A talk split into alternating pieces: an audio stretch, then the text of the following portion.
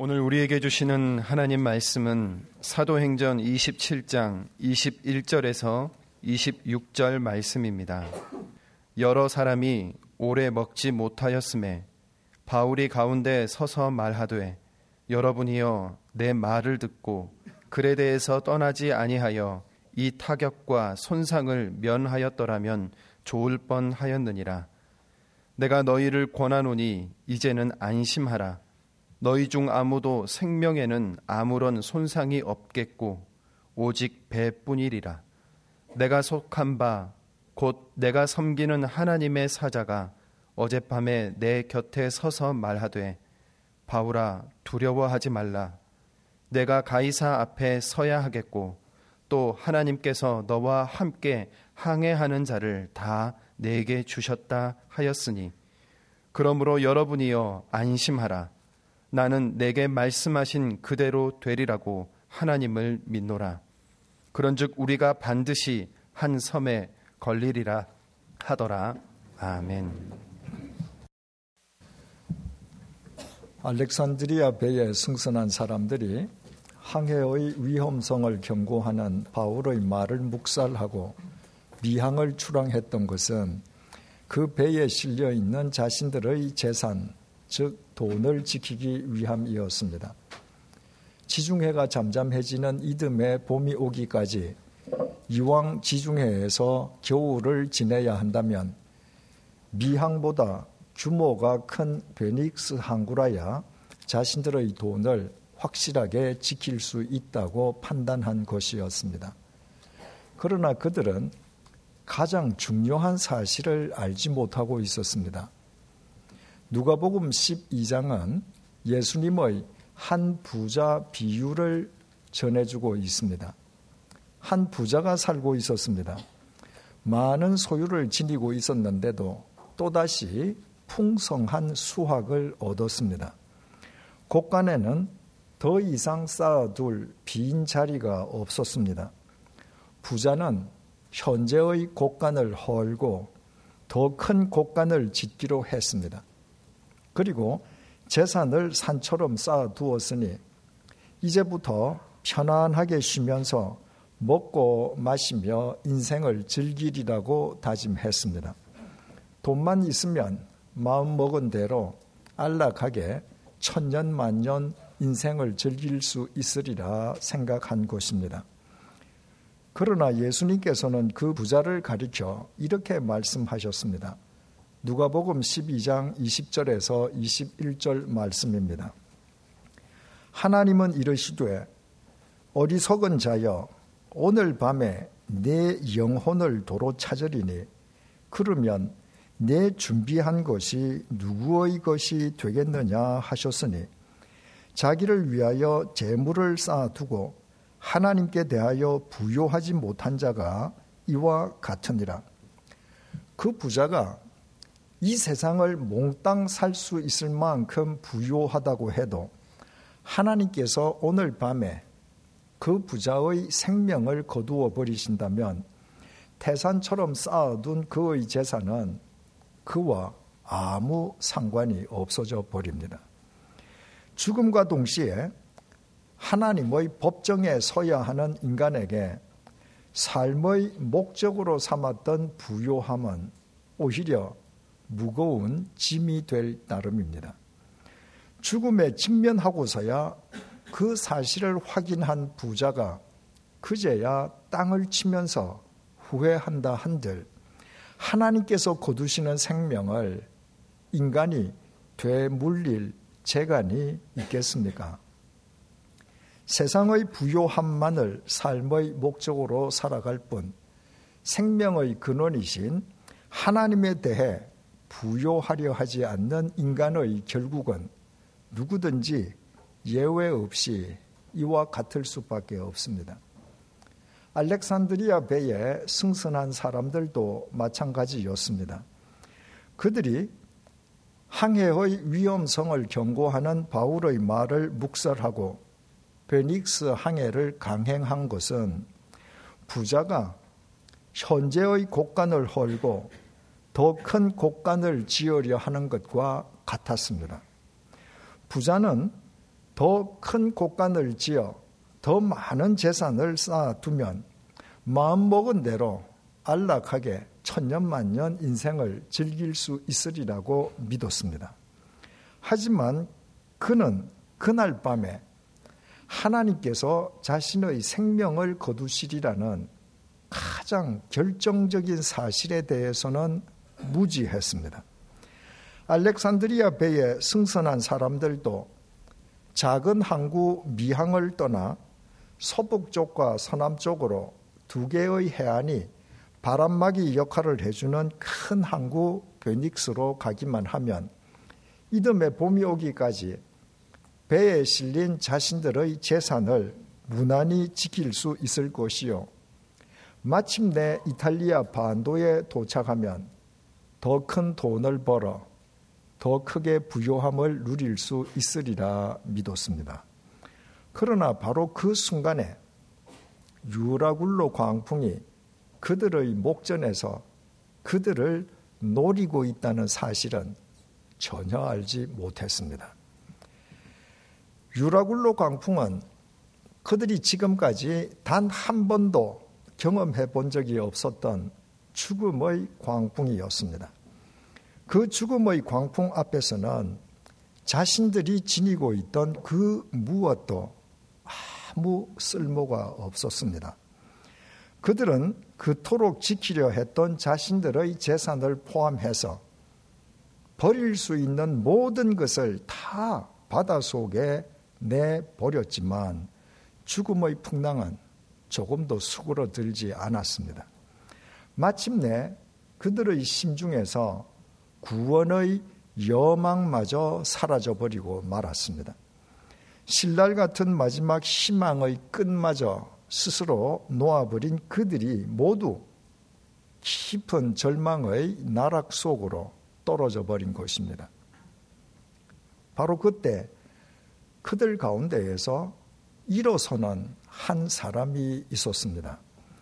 모든 사람들이 절망의 나락 속으로 떨어져 버린 바로 그 순간 그 절망의 한 가운데에서 일어서는 한 사람이었습니다. 지난 시간에 확인했듯이 바로 사도 바울이었습니다. 그는 절망의 나락 속에 떨어져 있는 사람들에게 안심하라고 선포했습니다. 안심하라고 번역된 헬라어 동사 유디메오는 본래 기뻐하다는 의미라고 했습니다.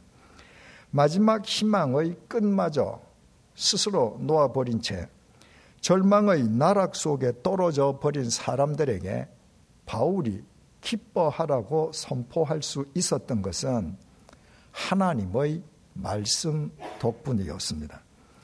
바울이 위대한 사도라고 해서 죽음의 유라굴로 광풍이 바울만 비켜간 것이 아니었습니다. 바울 역시 다른 사람들과 똑같이 죽음의 광풍에 휩쓸리고 시달렸습니다. 그러나 그 죽음의 광풍 속에서도 하나님께서 바울에게만은 당신의 사자를 통해 당신의 말씀으로 함께 해 주셨습니다. 24절을 보시겠습니다. 바울아 두려워하지 말라 내가 가이사 앞에 서야 하겠고 또 하나님께서 너와 함께 항해하는 자를 다 네게 주셨다 하였으니 바울은 하나님의 섭리에 따라 제국의 심장 로마에서 특히 황제의 법정에서 복음을 증언하기 위해 지금 알렉산드리아 배를 타고 있습니다. 아무리 죽음의 폭풍이 거세게 몰아친다고 해도 하나님께서는 당신의 섭리를 위해 반드시 바울을 구해 주실 것이었습니다. 하나님께서 바울을 구하시려 죽음의 광풍 속에서 알렉산드리아 배를 어느 섬이나 무태 닿게 하신다면 그 배에 타고 있는 나머지 275명도 바울과 함께 유라굴로 광풍에서 벗어나게 될 것이었습니다. 그래서 바울은 죽음의 절망에 삼킴당한 그들에게 기뻐하라고 선포했습니다. 이 시간에 우리가 주목할 것은 바울이 절망에 빠진 사람들에게 하나님의 말씀을 전하면서 하나님을 소개한 내용입니다. 23절입니다. 내가 속한 바, 곧 내가 섬기는 하나님의 사자가 어젯밤에 내 곁에 서서 말하되, 바울은 하나님을 내가 속한 하나님이라고 증언했습니다. 이것은 먼저는 문자 그대로 하나님에 대한 바울의 고백입니다. 바울에게 하나님은 아득하게 멀리 계시는 누군가의 하나님이 아니었습니다. 바울에게 하나님은 내가 속해 있는 나의 하나님이셨습니다. 내가 속해 있는 나의 하나님은 천지를 창조하신 하나님이시고 당신의 독생자를 제물 삼아 나의 죄를 용서해 주신 하나님이셨습니다. 그뿐 아니라 나의 코끝에서 호흡이 멎는 순간에 죽음 한가운데에서 나를 영원히 일으켜 세워주실 하나님이셨습니다. 그 하나님께서 바울에게 내가 속한 나의 하나님이신 한, 이 세상 그 어떤 유라굴로 강풍도 하나님을 쫓는 바울을 주저앉힐 수는 없었습니다. 내가 속한 하나님이라는 바울의 정언에는 또 하나의 의미가 담겨 있었습니다. 곧 바울 자신의 소속, 정체성을 선언하는 선언의 의미였습니다. 내가 속한 하나님, 그 고백은 나는 하나님께 속한 사람이라는 바울의 자기 선언이었습니다. 그와 동시에 지금 마지막 희망의 끝마저 놓아버리고 절망의 나락 속에 빠져 있는 사람들, 당신들은 세상에 속한 사람들이라는 지적이었습니다. 나아가 최종적으로는 그러므로 당신들도 모두 하나님께 속한 사람이 되어야 한다는 권면이었습니다. 지금 절망의 나락 속에 빠져 있는 사람들이 바울의 경고를 묵살하고 굳이 페닉스 항해에 나섰던 것은 배에 실린 자신들의 재산, 돈을 지키기 위함이라고 했습니다. 그들은 모두 세상의 부요함을 삶의 목적으로 삼은 세상에 속한 사람들이었습니다. 반면에 바울은 미결수 신분으로 배를 탔습니다. 황제에게 상소한 미결수로 백부장 율리오와 그 휘하 부하들에 의해 호송되는 바울에게 선주나 하주들처럼 별도로 배에 실은 재산이 있을 리가 없었습니다. 바울이 지닌 것이라고는 지금 배에 승선해 있는 자기 몸 하나밖에 없었습니다. 한마디로 바울은 세상에서 모든 것이 핍절하기만 한 사람이었습니다. 그러나 죽음의 광풍 앞에서 세상에서 부요한 세상에 속한 사람들은 아무 힘도 쓰지 못했습니다. 그들의 부요함이 그들에게 도움이 되기는 커녕 모두 바다에 내버리지 않으면 안 될 무거운 짐에 지나지 않았습니다. 결과적으로 그들은 그동안 삶의 목적으로 추구해왔던 세상의 부요함 때문에 죽음의 광풍 앞에서 모두 절망의 나락 속으로 떨어져 버리고 말았습니다. 그 절망의 한가운데에서 일어난 사람은 역설적이게도 세상에서 모든 것이 핍절하기만 한 바울이었습니다.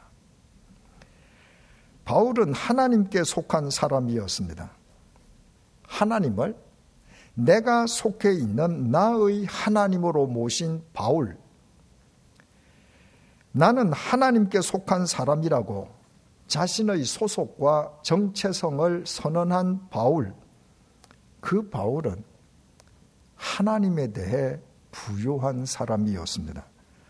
모든 사람이 절망의 나락 속으로 떨어져 버린 죽음의 광풍 속에서 하나님에 대해 부요한 바울 한 사람만 일어설 수 있었습니다. 하나님에 대해 부요한 바울 한 사람이 일어서므로 나머지 275명도 비로소 절망을 딛고 일어설 수 있게 됩니다. 요즘 매스컴은 장관 후보자들과 그들에 대한 청문회 기사를 연일 쏟아내고 있습니다. 보도 내용을 접할 때마다 실소를 터뜨리게 됩니다. 청문회장에서 여야 의원들이 장관 후보자들에게 던지는 질문 내용, 그리고 후보자들에 대한 여야 의원들의 발언이나 성명 내용이 어떻습니까? 집권 여당인 민주당 의원들은 그 정도면 훌륭한 장관감이라면서 후보자들을 옹호하고 있습니다. 그런데 그들의 발언 내용이 불과 몇 년 전 박근혜 정부 초기에 장관 후보자들을 옹호하던 새누리당 의원들의 발언과 판박이 내용 아닙니까? 새누리당의 후신인 현 자유한국당과 바른정당 의원들은 혹평으로 후보자들을 몰아세우고 있습니다. 그 내용 역시 예전에 장관 후보자들을 거세게 몰아붙이던 민주당 의원들의 발언 내용과 똑같지 않습니까? 민주당 의원들은 그토록 비판하던 옛 새누리당 의원들의 발언을 그대로 답습하고 있고 옛 새누리당 의원들은 아무렇지도 않다는 듯이 민주당 의원들의 발언을 녹음기처럼 되풀이하고 있습니다. 이렇게 우스꽝스러운 장면이 국회에서 연출되고 있는 까닭은 의원들이 소속되어 있는 정당의 입지와 처지가 달라졌기 때문입니다. 여당이든 새누리당이 두 개의 야당이 되고 야당이든 민주당이 여당이 된 것입니다. 여야 위치가 뒤바뀐 것이 오래된 것도 아닙니다. 겨우 한 달 열흘밖에 되지 않았습니다. 그런데도 민주당 의원들은 태연하게 옛 새누리당 의원들처럼 발언하고 새누리당에 속했던 의원들은 민주당 의원들처럼 말하고 있습니다. 언젠가 여야 간에 정권 교체가 다시 이루어진다면 그때에는 국회에서 지금과는 정반대로 연출되는 코미디를 우리는 또다시 볼 수 있게 될 것입니다. 이것은 정당에 속한 정치인에게만 국한된 이야기가 아닙니다. 사람들은 이 세상 어디엔가 속해 있기 마련입니다. 하지만 이 세상의 그 어떤 집단도 절대적이거나 영원할 수 없습니다. 세상의 집단은 세상의 상황과 여건과 시대에 따라 추구하는 가치와 목표가 달라질 수밖에 없습니다. 세상이 늘 가변적일 뿐 아니라 세상의 집단을 구성하고 있는 인간 자체가 본래 불완전한 존재이기 때문입니다. 그래서 사람들은 오늘 아무렇지도 않게 어제와 다른 말을 하고 내일이면 오늘과 또 다른 말을 하면서도 자기 자신에게 대해서 조금도 이상하게 생각하지 않습니다. 또 세상의 집단이 추구하는 목표는 아무리 미사역으로 포장해도 결국은 세상의 부요함입니다. 하지만 이미 말씀드린 것처럼 세상의 부요함은 죽음 앞에서는 무거운 짐일 따름입니다. 따라서 아무리 막강한 힘을 지닌 집단이라 해도 절대적인 피난처나 안식처가 될 수 없습니다. 오히려 막강한 힘을 지닌 집단이 바로 그 막강한 힘 때문에 그 집단에 속한 사람들을 해치는 경우가 호다합니다. 아버지의 왕위를 찬탈하기로 작심한 아들 압살롬은 거사를 위해서 4년 동안이나 치밀하게 준비했습니다. 압살롬은 아침마다 일찍이 성문 앞에서 기다리다가 전국에서 아버지 다윗 왕에게 탄원하러 오는 사람들을 중간에서 가로채웠습니다. 왕자인 자기에게 탄원하도록 한 것입니다. 그들의 탄원을 다 들은 후에는 그들을 이렇게 다독거려 주었습니다. 당신이 얼마나 반듯한 사람이고 당신이 얼마나 지금 억울한 일을 당하고 있는지는 잘 알겠소.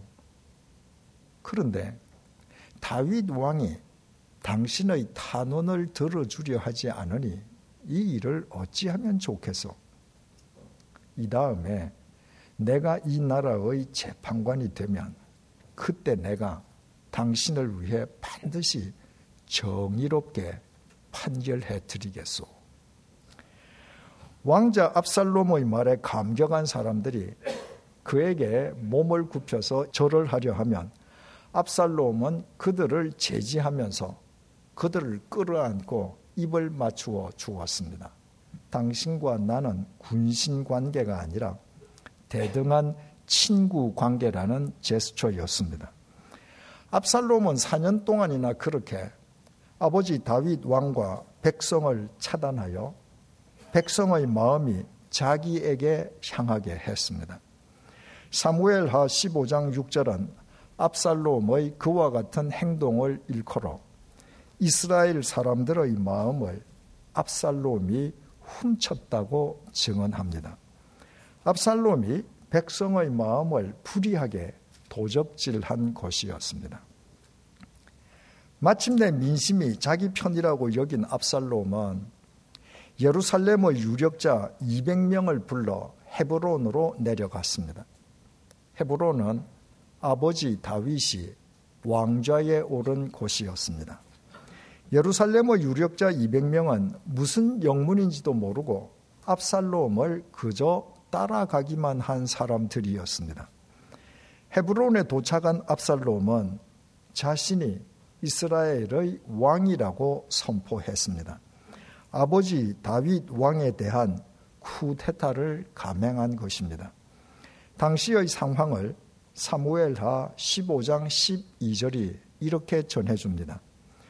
제사 드릴 때에 압살롬이 사람을 보내 다윗의 모사 길로 사람 아히도벨을 그의 성읍 길로에서 청하여 온지라 반역하는 일이 커감에 압살롬에게로 돌아오는 백성이 많아지니라.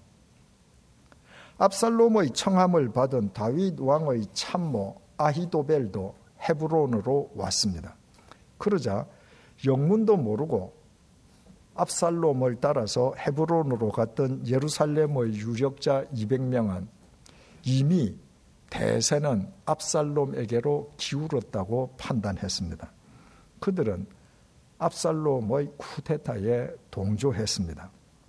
압살롬을 정점으로 새로운 거대 권력 집단이 생긴 것입니다. 압살롬의 집단이 다윗 왕의 집단보다 더 커져 보이자 그 집단에 속하는 사람의 수는 점점 많아졌습니다. 그 집단이 의롭거나 선하기 때문이 아니었습니다. 그 집단은 아버지의 목에 비수를 겨눈 아들을 수장으로 삼은 반역 집단이었습니다. 하지만 그 집단이 권력을 장악한 것처럼 보이자 그 집단에 속해야 세상의 부요를 보장받거나 더 크게 누릴 수 있을 것이라고 믿는 사람들이 그 집단에 다 모여들었습니다. 친아들이 구테타를 일으키리라고는 상상치도 못한 아버지 다윗 왕은 황급히 예루살렘을 떠나 피신했습니다. 예루살렘 왕궁에 무혈 입성한 구테타군은 손쉽게 수도를 장악했습니다. 압살롬에게 속한 사람들은 어제까지 다윗 왕을 칭송하던 입으로 압살롬을 왕으로 칭송했습니다. 예루살렘을 장악한 그들에게 세상의 더 큰 부요함이 이미 보장된 것처럼 보였습니다. 그러나 전열을 가다듬은 아버지 다윗 왕의 군대에 구테타군은 섬멸당했고 그 와중에 압살롬 역시 목숨을 잃고 말았습니다. 압살롬에게 속했던 사람들은 세상의 부요함은 고사하고 모두 죽거나 패가망신하고 말았습니다. 이 세상의 모든 집단은 하나님 앞에서는 모두 압살롬의 집단과 같습니다. 아무리 거대하고 막강해 보이는 집단이라고 해도 영원하신 하나님 앞에서는 잠시 발흥했다가 이내 소멸해버린 압살롬의 집단과 아무런 차이가 있을 수 없습니다. 그래서 이 세상의 그 어떤 집단도 그 집단에 속한 사람들의 영원한 보호자가 될 수 없습니다. 상황과 시대가 달라져도 결코 말씀이 달라지지 않는 절대자 하나님만 당신께 속한 사람들을 영원히 지켜주는 보호자가 되실 수 있습니다. 우리가 알렉산드리아 배의 사람들처럼 세상에 속한 사람이 아니라 바울처럼 하나님께 속한 사람이 되어야만 하는 까닭이 바로 여기에 있습니다. 현재 우리의 실상은 어떻습니까? 우리는 지금 어디에 누구에게 속해 있습니까? 우리는 이 세상에 속한 사람입니까? 아니면 하나님께 속한 사람입니까? 우리는 세상에 대해 부요합니까? 아니면 하나님에 대해 부요합니까? 우리가 어디에 속한 사람인지 분별할 수 있는 간단한 방법을 주님께서 가르쳐 주셨습니다. 요한복음 8장 45절에서 47절 말씀입니다. 내가 진리를 말함으로 너희가 나를 믿지 아니하는도다. 너희 중에 누가 나를 죄로 책잡겠느냐? 내가 진리를 말하는데도 어찌하여 나를 믿지 아니하느냐? 하나님께 속한 자는 하나님의 말씀을 듣나니 너희가 듣지 아니함은 하나님께 속하지 아니하였음이로다. 우리가 하나님께 속한 사람인지의 여부는 우리가 하나님의 말씀을 듣고 쫓느냐에 의해 분별됩니다. 대한민국에 속한 한국인은 한국의 법을 쫓고 일본에 속한 일본인은 일본의 법을 쫓습니다. 민주당에 속한 의원들은 민주당의 정강을 따르고 국민의 당에 속한 의원들은 국민의 당 정책을 따릅니다. 다윗 왕에게 속한 사람들은 비록 맨발로 피신할 망정 다윗 왕의 명령에 복종했고 압살롬에게 속한 사람들은 그것이 영모일지라도 압살롬에게 복종했습니다. 이처럼 세상에 속한 사람들은 세상의 소리를 듣고 따르며 하나님께 속한 사람들은 하나님의 말씀을 듣고 따릅니다. 알렉산드리아 배에 승선한 사람들이 그들의 재산을 포함하여 버릴 수 있는 모든 것을 다 버리고서도 죽음의 광풍에서 벗어날 수 없자 그들이 들을 수 있었던 것은 스스로 무너져 내리는 자포자기의 굉음, 공포에 찬 죽음의 아우성밖에 없었습니다. 그것이 세상에 속한 그들이 죽음의 광풍 속에서 들을 수 있었던 유일한 소리였습니다. 그 결과 신랄 같은 마지막 희망의 끝마저 놓아버린 그들은 모두 깊은 절망의 나락 속으로 빠져버리고 말았습니다. 똑같은 상황 속에서 바울은 전혀 다른 소리를 들었습니다. 로마에서 황제의 법정에 서야 할 것인즉 두려워하지 말라는 하나님의 말씀이었습니다.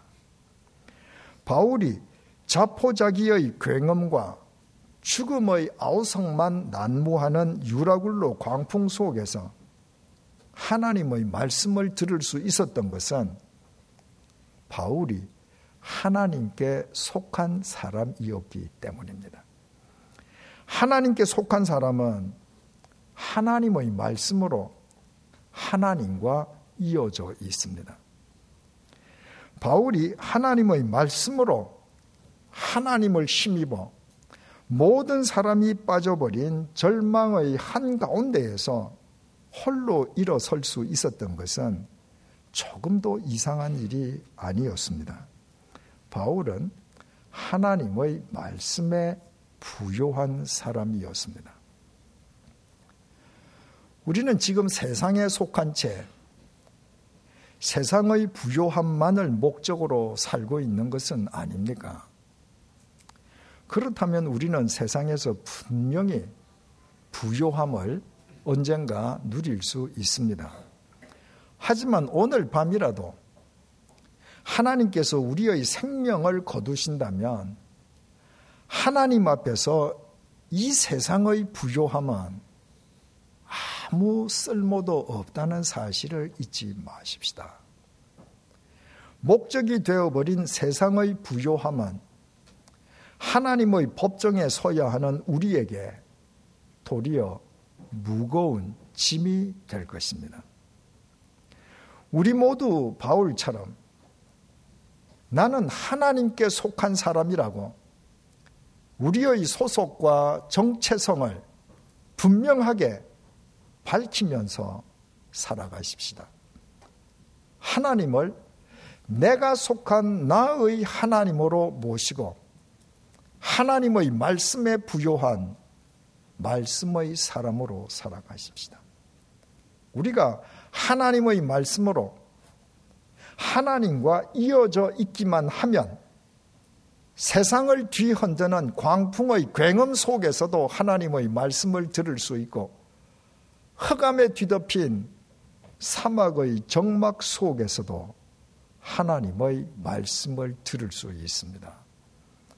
하나님의 그 말씀 속에 우리가 거하는 한 아무리 우리의 처지와 상황과 시대가 달라져도 우리의 언행이 달라지지는 않을 것입니다. 하나님의 그 말씀에 우리가 부요한 사람으로 살아가는 한 세상의 부요함을 위한 허황한 압살롬의 손짓에 현혹당하지 않을 것입니다. 우리가 하나님의 그 말씀에 의지하여 살아가는 한 이 세상 모든 사람을 압도하는 절망의 한가운데에서도 바울처럼 하나님의 말씀을 힘입어 일어설 수 있습니다. 그 하나님의 말씀이 육신을 입고 이 땅에 오신 분이 우리의 죄값을 대신 치러 주시려 십자가의 제물로 죽임 당하셨다가 3일 만에 죽음 한가운데에서 영원히 살아나신 예수 그리스도이시기 때문입니다. 기도하시겠습니다.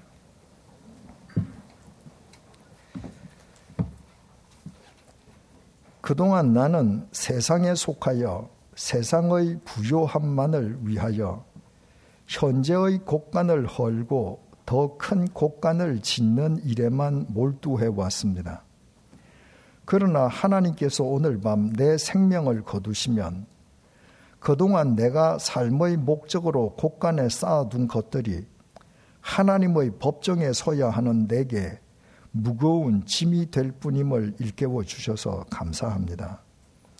이제부터 바울처럼 하나님을 내가 속한 나의 하나님으로 모시고 하나님께 속한 하나님의 사람으로 살아가기를 소망합니다. 날마다 하나님의 말씀을 듣고 쫓음으로 내가 하나님께 속한 사람임이 나의 삶으로 입증되게 해 주십시오. 광풍의 굉음 속에서도 하나님의 말씀을 듣고 사막의 정막 속에서도 하나님의 말씀을 듣는 하나님의 말씀에 대해 부요한 사람이 되게 해 주십시오. 하나님의 말씀 때문에 나의 입장과 처지가 달라져도 나의 언행이 달라지지는 않게 해 주십시오. 하나님의 말씀 덕분에 허황한 압살롬의 손짓에 현혹당하지 않게 해 주십시오. 하나님의 말씀을 힘입어 죽음의 절망 한가운데에서도 일어서게 해 주십시오.